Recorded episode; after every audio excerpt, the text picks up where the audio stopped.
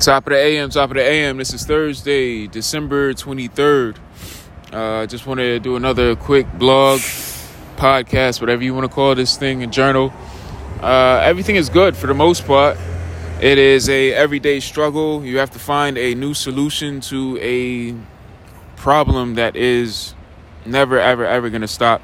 This thing that we live, it's always in forward motion, and you have to make sure that you get it right. Because if you get it wrong, shit, you got it wrong. Um, sometimes you get it wrong, but you really got it right.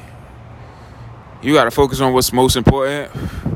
And if you can get over something, then it probably wasn't as important as God intended you to believe that it was. Because at the end of the day, His plan is way greater than anything we could think or imagine, you know? It just sucks though, because like you see something and you know you've seen it before,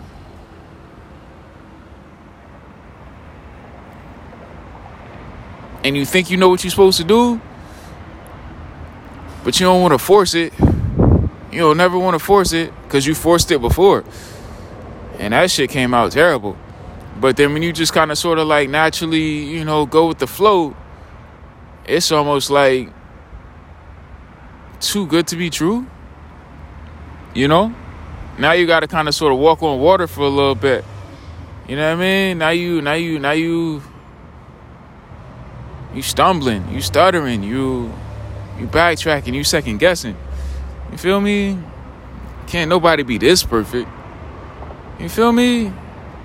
Anyways, bro, I'm still waiting on my check from Oasis. This is gonna be my last check because I got into a situation I allowed myself to get into a situation. I did my absolute best to get out of that triangle. But maybe that was supposed to happen. You feel me? Anyways, Wall Street Trapper is going to be on Ellen DeGeneres show today at 4 o'clock. I'm so proud of that because uh, for the whole year I've been trying to join this Trappers Anonymous situation. And you know, I actually did that right after the EYL situation. Dropped that $50. That's a $50 a month subscription. I got this uh, gym membership.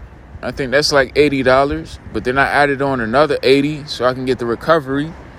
So I pretty much owe them a buck 75. I'm not even 175 pounds, but that's how much I pay in gym membership fees.